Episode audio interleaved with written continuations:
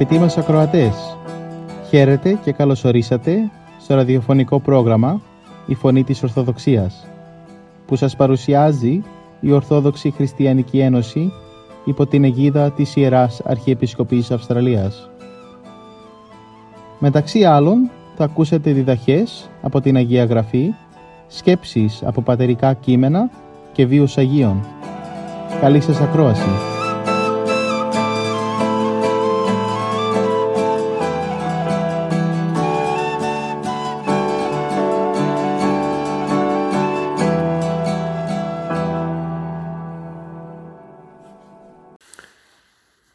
Αυτή η Κυριακή είναι η Κυριακή Τετάρτη Ματθαίου. Θα διαβάσουμε στην Εκκλησία μας αυτό το θαύμα που έγινε από τον Κύριό μας σε έναν εκατόνταρχο, σε ένα Ρωμαίο αξιωματικό που δείχνει και είναι ένα υπόδειγμα θαυμαστής και ολοκληρωτικής πίστεως.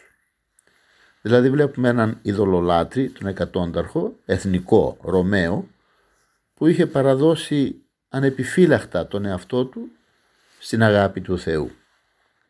Το κείμενο του Ευαγγελίου σε ελεύθερη μετάφραση έχει ως εξής. Το καιρό εκείνο ο Χριστός εισήλθε στην Καπερναούμ και τον πλησίασε ένας εκατόνταρχος που τον παρακαλούσε και του έλεγε «Κύριε, ο υπηρέτης μου είναι κατάκητος στο σπίτι από παράλυση και σε κακή κατάσταση. Τότε του λέει ο, ο Ιησούς, εγώ θα έλθω και θα τον κάνω καλά. Ο εκατόνταρχος αποκρίθηκε και είπε, Κύριε, δεν είμαι άξιος να έλθεις στο σπιτικό μου, αλλά πες μόνο ένα λόγο από εδώ και ο, ο υπηρέτης μου θα γίνει καλά. Γιατί και εγώ είμαι άνθρωπος με κάποια εξουσία που έχω στις διαταγές μου στρατιώτες και λέγω στον ένα πήγαινε εκεί και αμέσως πηγαίνει και στον άλλον έλα εδώ και έρχεται και στον υπηρέτη μου κάνει αυτό και αμέσως το κάνει. Όταν ο Ιησούς άκουσε τα λόγια του εκατόνταρχου θαύμασε και είπε σε εκείνους που τον ακολουθούσαν σας βεβαιώνω πως ούτε ανάμεσα στους Ισραηλίτες βρήκα τόση πίστη. Σας λέγω λοιπόν πως θα έλθουν πολλοί από Ανατολή και Δύση και θα πάρουν θέση μαζί με τον Αβραάμ και τον Ισαάκ και τον Ιακώβ στη Βασιλεία των Ουρανών. Ενώ τα παιδιά της Βασιλείας, δηλαδή ο Ισραήλ, θα πεταχθούν στο βαθύ σκοτάδι της κολάσεως εκεί που είναι ο θρήνος και το τρίξιμο των οδόντων. Και είπε ο Ιησούς τον εκατόνταρχο, πήγαινε στο σπίτι σου και όπως πίστευσες έτσι και να γίνει. Και αμέσως εθεραπεύθηκε ο υπηρέτης του από εκείνη την ώρα. Σε αυτό το Ευαγγέλιο βλέπουμε αγαπητοί ακροατές δύο μεγάλες αρετές που έδειξε ο εκατόνταρχος την αγάπη και την ταπεινοφροσύνη που δύσκολο να τις βρει κανείς ιδιαίτερα σε έναν ειδωλολάτρη και μάλιστα αξιωματικό του Ρωμαϊκού στρατού που εφημίζονταν για τη σκληρότητά τους. Αυτές οι διαρετές της αγάπης και της ταπεινοφροσύνης είναι θεμέλια χριστιανικής ζωής και συνεχτικός δεσμός της οικογένειας, της κοινωνίας. Αγάπη και ταπεινοφροσύνη. Όπου υπάρχουν αυτές, εκεί έρχονται και οι θαυματουργές επεμβάσεις του Θεού. Αυτές λοιπόν τις δύο αρετές θαυμάζουμε στο πρόσωπο του εκατοντάρχου. Για την αγάπη πρέπει να πούμε ότι για τον δούλο του. Είχε ένα δούλο που ήταν ασθενής όπως είδαμε, κατάκητος. Συνεχώς βασανιζόταν από την ασθένεια, παράλυτος, ανίκανος, να κινηθεί, να υπηρετήσει τον Κύριό του. Σίγουρα η στεναγμή του, τα βογκητά του θα ήταν ικανά να προκαλέσουν αδιαφορία ε, σε όσους θα τον άκουγαν γιατί ήταν ένας δούλος και ο δούλος την εποχή εκείνη θεωρείται σαν ένα πράγμα. Άλλος αξιωματικός θα τον είχε πετάξει όπως πετάνε τα ζώα που δεν είναι χρήσιμα πια. Όμως η στάση του εκατόνταρχου είναι διαφορετική. Αυτός είχε αγαθή καρδιά. Έβλεπε τον δούλο του σαν άνθρωπο. υπέφερε και ο ίδιος μαζί του. Ποθούσε τη θεραπεία του. Δεν, δεν υπάρχει καμιά αμφιβολία ότι η αγάπη του θα τον είχε κάνει να καλέσει για αυτόν και ιατρούς, να αγοράσει φάρμακα που τότε ίσως υπήρχαν και συνέπασχε μαζί του. Και όπως φαίνεται επληροφορήθη τότε για τον Κύριο. Άκουσε να γίνεται πολύ λόγος για το πρωτοφανή θαύματά του. Η καρδιά του σκύρτησε.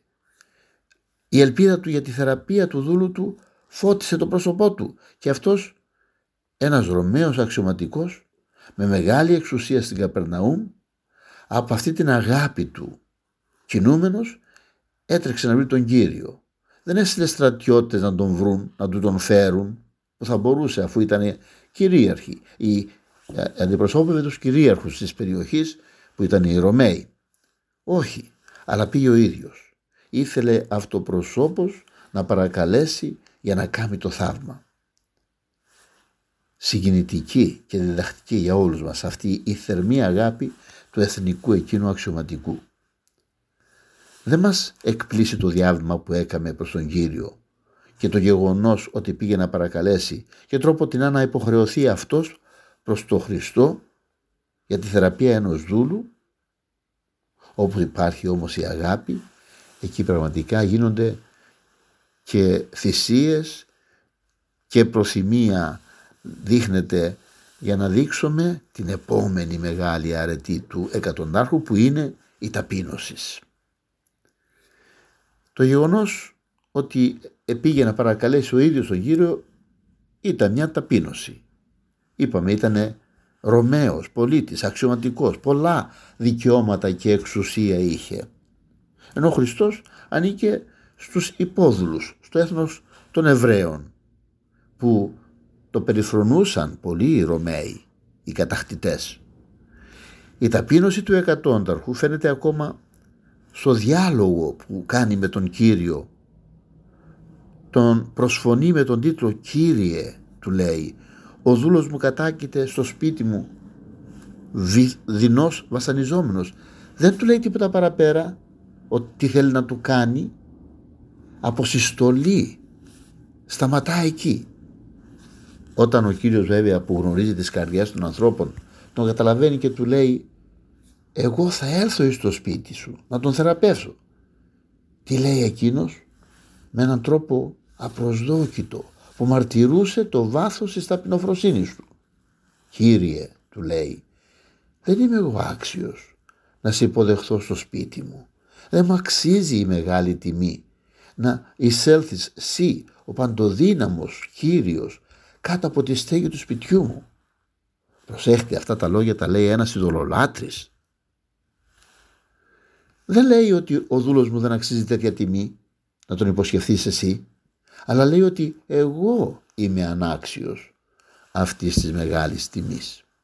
Και η ταπείνωσή του εξακολουθεί να εκδηλώνεται και με όσα του είπε κατόπιν. Τι λέει, έπειτα του λέει κύριε δεν είναι ανάγκη να υποβληθείς εις τον κόπο αυτής της επισκέψεως αρκεί από εδώ που είσαι να πεις ένα λόγο και αμέσως θα θεραπευθεί ο δούλος. Μπορείς να διατάξεις και η παντοδύναμη διαταγή σου θα γίνει αμέσως έργο. Δεν εμποδίζεται η παντοδυναμία του λόγου σου από το διάστημα διότι και εγώ είμαι άνθρωπος και βρίσκομαι υπό την εξουσία ανωτέρων και εγώ σαν αξιωματικός έχω στις διαταγές μου στρατιώτες και ό,τι τους διατάζουν το εκτελούν. Λέω στον δούλο μου κάμε τούτο και το κάμει. Λέω στον στρατιώτη πήγαινε και πηγαίνει και στον άλλον έλα και έρχεται. Σαν να του λέει του Χριστού ασυγκρίτως περισσότερο εσύ που είσαι ισχυρότερος από κάθε αρχή και εξουσία. Σύ που σαν απόλυτος Κύριος του κόσμου έχεις τις διαταγές σου αόρατες δυνάμεις μπορείς να διατάξεις το πνεύμα της ασθένειας να φύγει από το δούλο μου και να θείς αυτόν η υγειά του. Θαύμασαν όλη την απάντηση αυτή μέσα στην οποία έλαμπε η ταπεινοφροσύνη και η πίστη του εκατοντάρχου. Όμως θαύμασε και ο ίδιος ο Κύριος που σπάνια στο Ευαγγέλιο βλέπουμε αυτή τη φράση ότι θαυμάζει ο Κύριος. Και τι του λέει απευθύνεται σε όλους που τον άκουγαν και τον περιστήχιζαν και τι τους λέει; «Σας διαβεβαιώνω ότι ούτε μεταξύ των Ισραηλιτών δεν βρήκα τέτοια πίστη». Αυτός ο Ρωμαίος είναι εκπρόσωπος των εθνικών όλης της οικουμένης που θα πιστεύσουν σε μένα και θα παρακαθίσουν μαζί με τον Αβραάμ και τον Ισαάκ και τον Ιακώβ στη βασιλεία των ουρανών. Και ακολούθως, όπως είδαμε, εστράφει στον εκατόνταρχο και του λέει πήγαινε στο σπίτι σου και όπως πίστευσες έτσι να γίνει για χάρη σου. Και πραγματικά εθεραπεύθηκε ο δούλος του εκείνη την ώρα. Αγαπητοί ακροατές, αγάπη και ταπείνωση, ο συνδυασμός αυτών των δύο δεν υπάρχει μεγαλύτερη και ικανότερη δύναμη από τον άνθρωπο που χρησιμοποιώντας την αγάπη του προς τον συνάνθρωπό του αλλά και την ταπεινοφροσύνη του την μεγάλη αυτή αρετή που τόσο πολύ φέρνει το έλεος του Θεού στη ζωή μας μας δίνει ένα παράδειγμα θαυμάσιο εγκατόνταρχο σήμερα και εμείς ήθε να το μιμηθούμε. Αμήν. Ή των Απόστολων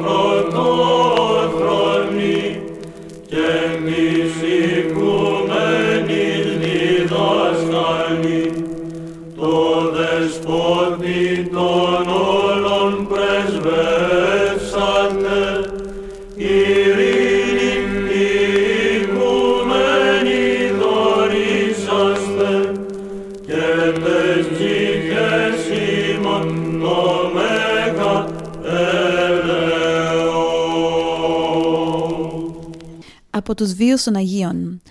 28 Ιουνίου η Εκκλησία μας τιμά τη μνήμη του Αγίου Σεργίου του Δικαίου. Στο πρόγραμμά μας σήμερα θα αφιερώσουμε μερικές σκέψεις από τη ζωή του. Ο δίκαιος Σέργιος καταγόταν από την Κομόπολη Νικήτια της Αμάστρητος του Ευξήνου Πόντου. Η οικογένειά του ήταν διακεκριμένη συγγενής της αυτοκράτηρας Θεοδόρας, συζύγου του αυτοκράτορα Θεοφίλου. Μπόρεσε λοιπόν ο Σέριος να εκπαιδευτεί και να φτάσει σε μεγάλα πολιτικά και στρατιωτικά αξιώματα. Αν και ο Θεόφιλος ήταν θερμός προστάτης των οικονομάχων, ο Σέριος έμεινε πιστός στις ορθόδοξες τάξεις και μόχθησε πολύ για την αναστήλωση των Αγίων εικόνων. Πολλούς μάλιστα υπερασπιστές των Αγίων εικόνων προστάτεψε κατά τον διωγμό τους και όταν πέθανε ο Θεόφιλος συνετέλεσε με την επιρροή του να ενισχυθεί η γνώμη της Θεοδόρας για την αναστήλωση των εικόνων. Ο Σέριος πέθανε στην Κρήτη και τάφηκε στη μονή του Μαγίστρου.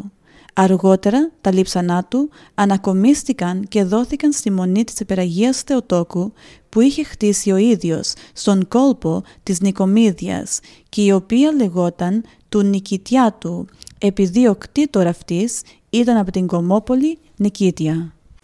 Αγίαν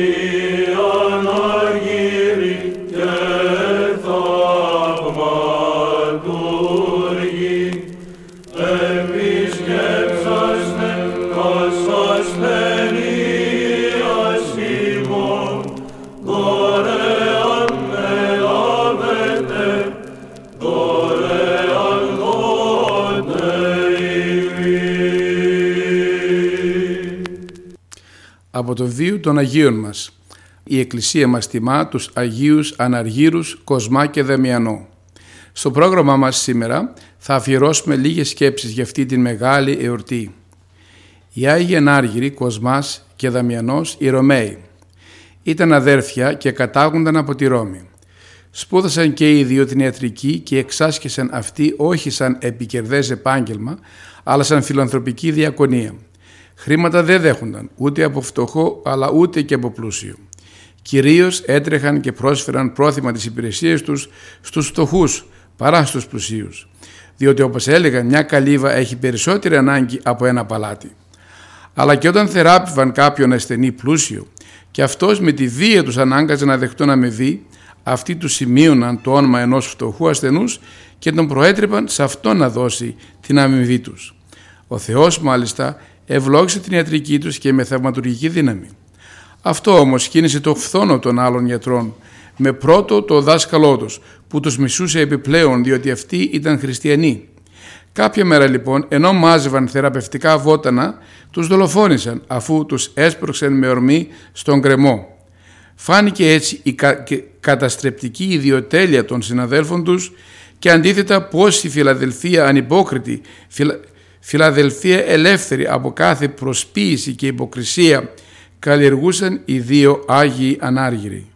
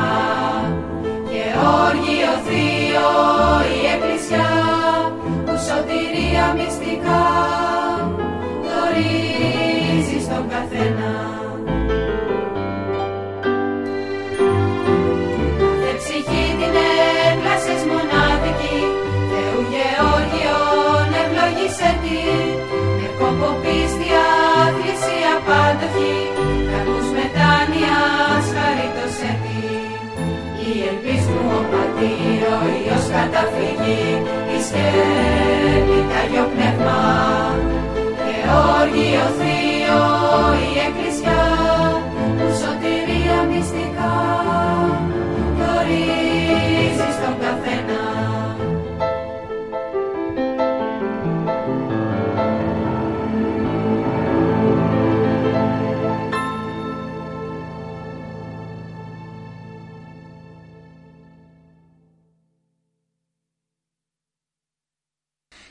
Μακαρισμοί του γέροντα Παϊσίου.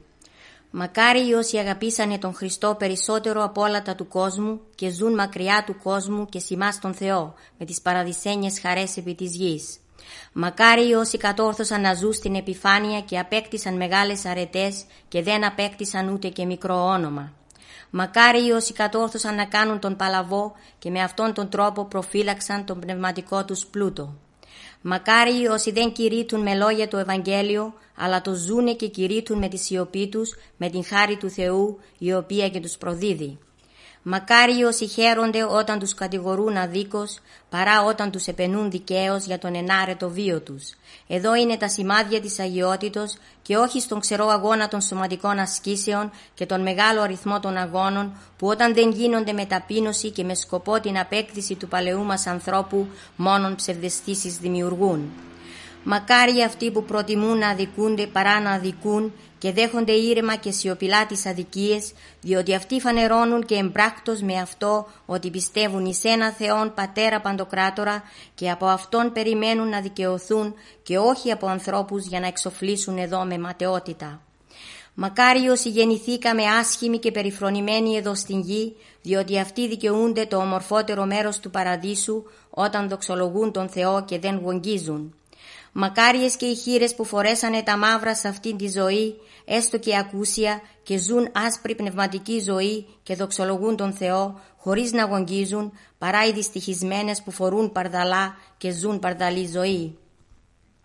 Μακάρια και τρεις μακάρια τα ορφανά που έχουν στερηθεί την μεγάλη στοργή των γονέων τους, διότι αυτά κατόρθωσαν να κάνουν πατέρα τους τον Θεό από τούτη την ζωή και έχουν παράλληλα και την στοργή που στερηθήκανε των γονέων τους στο ταμιευτήριο του Θεού όπου και αυτή τονίζεται. Μακάρι οι γονείς που δεν χρησιμοποιούν την λέξη μη στα παιδιά τους, αλλά τα φρενάρουν από το κακό με την Αγία τους ζωή, την οποία μιμούνται τα παιδιά και ακολουθούν τον Χριστό με πνευματική λεβεντιά χαρούμενα.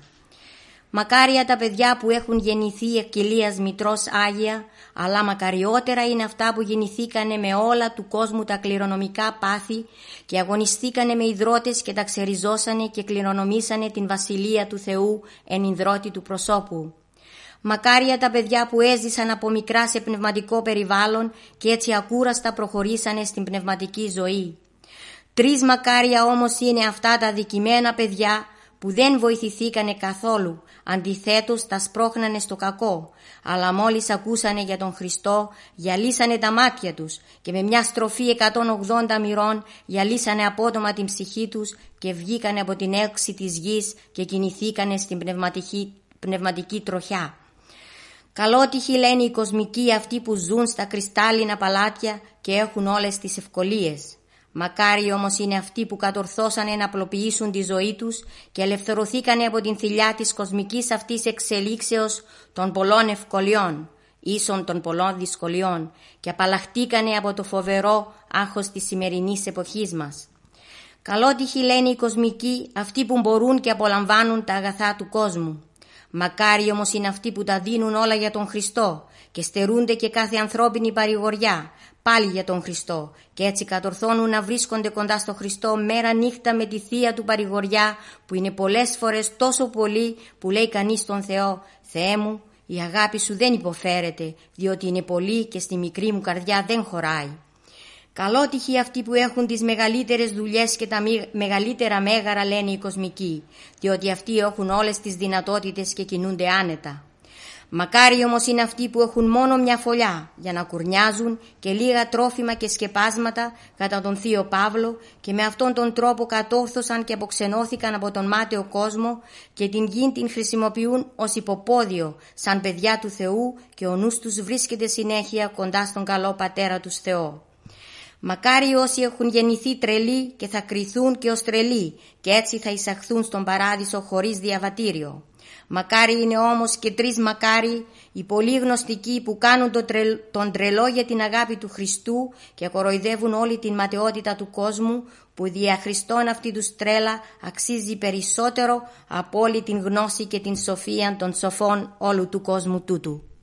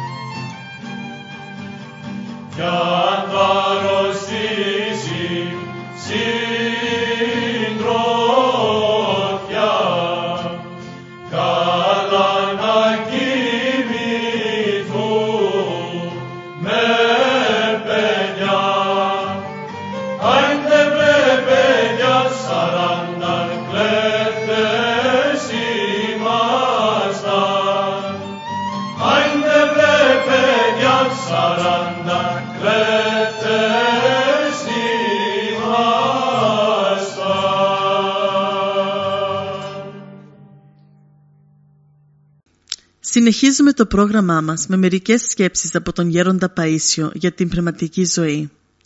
Είπε ο Γέροντας «Όσο πιο πνευματικός άνθρωπος είναι κάποιος, τόσο λιγότερα δικαιώματα έχει σε αυτή τη ζωή. Είναι υποχρεωμένος να κάνει υπομονή, να δέχεται την αδικία, να δέχεται και τις φρυσίες από τον άλλον. Ένα στραβόξυλο, δηλαδή άνθρωπος ανάποδος, που είναι απομακρυσμένος από τον Θεό, έχει πολλά δικαιώματα και να χτυπάει και να βρίζει και να δικεί. Τα δικαιώματα τα δικά μας τα φυλάει ο Θεός για την άλλη ζωή. Εμείς όμως πολλές φορές από νοησία ζητάμε να δικαιωθούμε εδώ. Να μην ζημιωθούμε καθόλου. Αν μας πούν κάτι, αμέσως να δικαιολογηθούμε. Και μετά νομίζουμε ότι πιστεύουμε στον Θεό. Αυτό είναι μια μεγάλη κοροϊδία. Η ανθρώπινη δικαιοσύνη δεν λέει τίποτα για έναν πνευματικό άνθρωπο. Είναι όμως ένα φρένο για τους ανάποδους ανθρώπους. Επίσης είπε ο γέροντας κάποτε «Οι άνθρωποι που έχουν λεπτές ψυχές, που έχουν πολύ φιλότιμο, φιλότιμο και λεπτότητα, λυπούνται και πάσχουν από μελαγχολία ή αυτοκτονούν κιόλας. Είναι ευαίσθητοι ήδη και ο διάβολος τους κάνει ακόμα πιο ευαίσθητους. Όπως και τους σκληρούς τους κάνει ακόμα πιο σκληρούς. Βοηθάει και ο διάβολος στην κλίση τους. Και συμπλήρωσε Αυτές τις καταστάσεις ο άνθρωπος να μην τις αντιμετωπίζει μόνος του.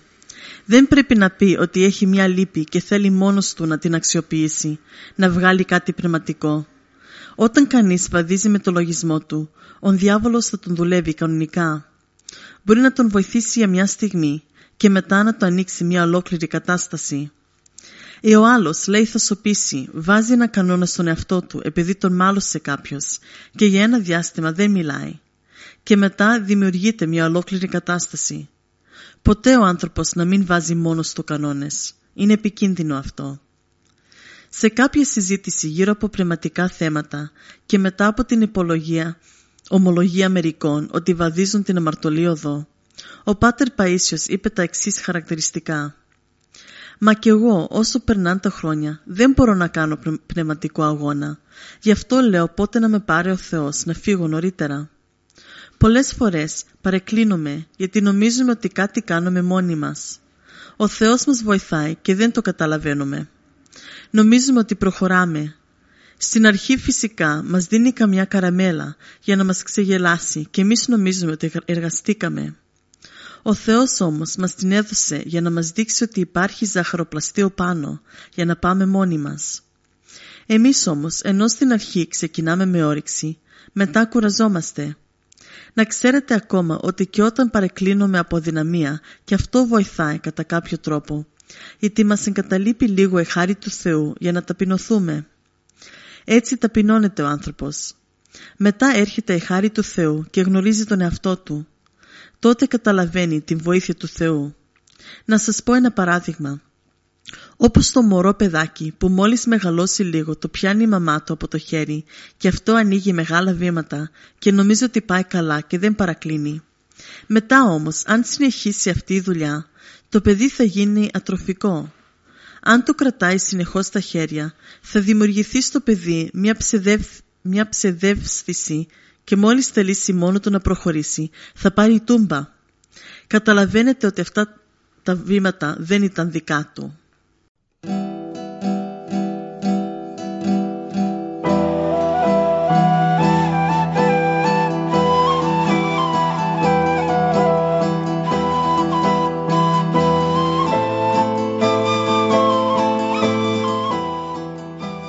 Και εδώ φτάσαμε στο τέλος του προγράμματος.